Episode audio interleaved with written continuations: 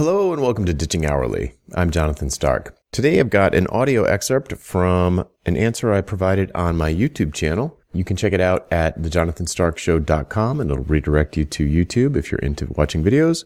Otherwise, you can just listen to the audio here on the podcast. Enjoy. Hey, Jonathan here. I've got a question from Jonathan Dillon about email. The question is, what do you do with those warm emails or interest emails after you get them?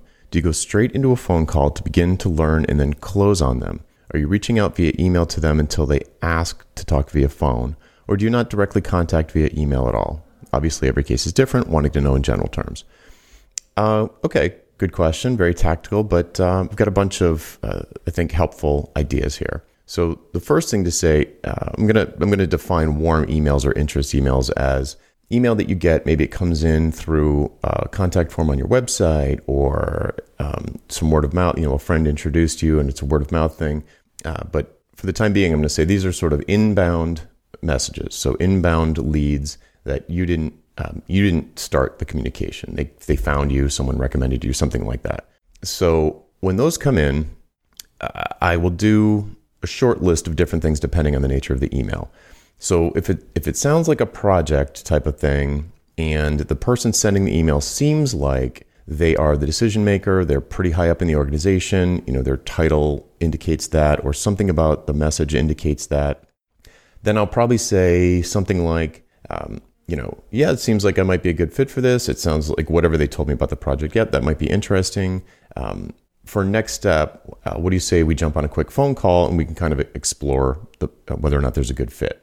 And again, assuming that this is not a gatekeeper, it's probably the decision maker or pretty close to the decision maker, I'll just jump on a phone call and, so I'll reply with that and they'll say, yeah, that'd be great. Here's some times available, or I'll send across like a scheduling link so they can just pick a time. That doesn't really, I don't think that matters that much, how you actually schedule the phone call. And that's not really your question anyway. But yeah, if it feels like, it's kind of gut instinct, but if it feels like a decision maker, it feels like a good fit, like it probably is going to be a good fit potentially, then yeah, I'll ask for a phone call right then. One thing in the question, do you go straight into a phone call to begin to learn and then close on them? I never close on anybody. And so it's not really the crux of your question, but I did want to call it out. The phone call is me interviewing them interviewing me. And we're looking to see if there's a good fit between our two companies for this particular project. And that it should be a mutually profitable thing. So whatever the engagement is assuming I propose an engagement, it's going to be something that I feel like I'm getting paid fairly for and that they are going to get a good return on their investment from whatever the engagement might be. So I never close on anybody. In fact, I kind of try and talk them out of working with me. That's how I use the why conversation to uncover what the real motivation is, what the objective of the whole project is in the first place, and what metrics we can use to measure progress while we're doing the project to make sure we're on the right track. Okay, next part of the question is, are you reaching out to them via email until they ask for a phone call? As I said, I don't make them ask for the phone call. If it seems like a good fit, it's worth my time to talk to somebody about a project that could be in the hundreds of thousands of dollars or sometimes even $1 million. So yeah, I'm going to spend 30 minutes on a phone call if it seems like a good fit. But what if it doesn't seem like a good fit? Or what if it seems like a gatekeeper and not the decision maker? So the email might say something like, we're putting together an RFP. We're going to put it out to bid. Your name came up in a Google search. So I found your email address and reached out to you. What's your hourly rate? So immediately I'm like, if it doesn't seem like they really know that much about me, they're going to be, talking probably a bunch of people who they consider to be alternatives or competitors of mine. I'm immediately less interested, indicates to me that either this person or the person who's emailing hasn't really been affected positively by my marketing. Maybe they just heard of me. So the odds of that turning into a profitable engagement for me and an engagement that's going to have a really positive impact on their business when they don't know me from a hole in the wall, they don't trust me yet because they don't know who I am, it's a lot less likely that I can have a powerful impact on that business. So I'm like, less interesting. But I will, I'll reply and say, okay, maybe I'll ask them a few questions to reveal to me whether or not they're a gatekeeper. So I'll ask questions about how does this fit in, you know, how would this project fit into your strategy for next year or, you know, for the remainder of this year? What changes in your industry are, you know, what changes are predicating this project? Like what's going on? Like why are you even looking to do this at all? So I'd almost ask a few of the why questions in the email to see if they can answer them. If they can't answer them, then I would say, all right, well, maybe we should, if I was going to jump on a phone call, at this point, I may or may not get on a phone call with them. It just depends. If I'm getting the feel like, this could be something here. I think this person seems genuine. They're just not the right person. It's a company that I'd really like to work with, something like that, where I feel like it's a pretty warm lead. It might be a really good client, but this person is definitely the wrong person to talk to. Then but I do want to set up a phone call. I'd say, well, let's set up a phone call. And after asking those questions, and they kind of can't really answer them, I'd say, well, let's set up a phone call with someone who can answer these questions. You know, you, me, someone who can answer these questions. And, you know, we can see if there's a good fit. Again, is there a good fit between our two businesses? Because if there's not, I'd rather not take your money. I'm not going to probably be able to satisfy you, and that's bad for everyone. So I might sort of pre-qualify them a little bit with some high-level why questions to see if they're a gatekeeper or not.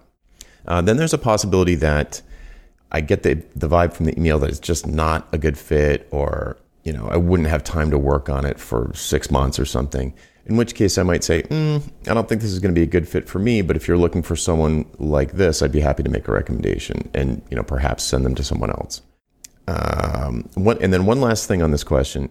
If you are doing an outreach campaign where you initiated the conversation and it's not an inbound lead, when you're doing your outreach, you don't want to say, hey, I do all this great stuff. You probably need it. Do you want to jump on a call with me and I'll try and convince you that you should hire me? Even when you're doing outreach, the ask is, could we jump on a phone call to see if there's a good fit, if there's a mutually profitable engagement that we could do together? Do you have a problem like this? I help with problems like this. Maybe we should talk. And then when you get in the call, it's not like you're pitching and trying to prove to them that they should hire you. You're trying to close them.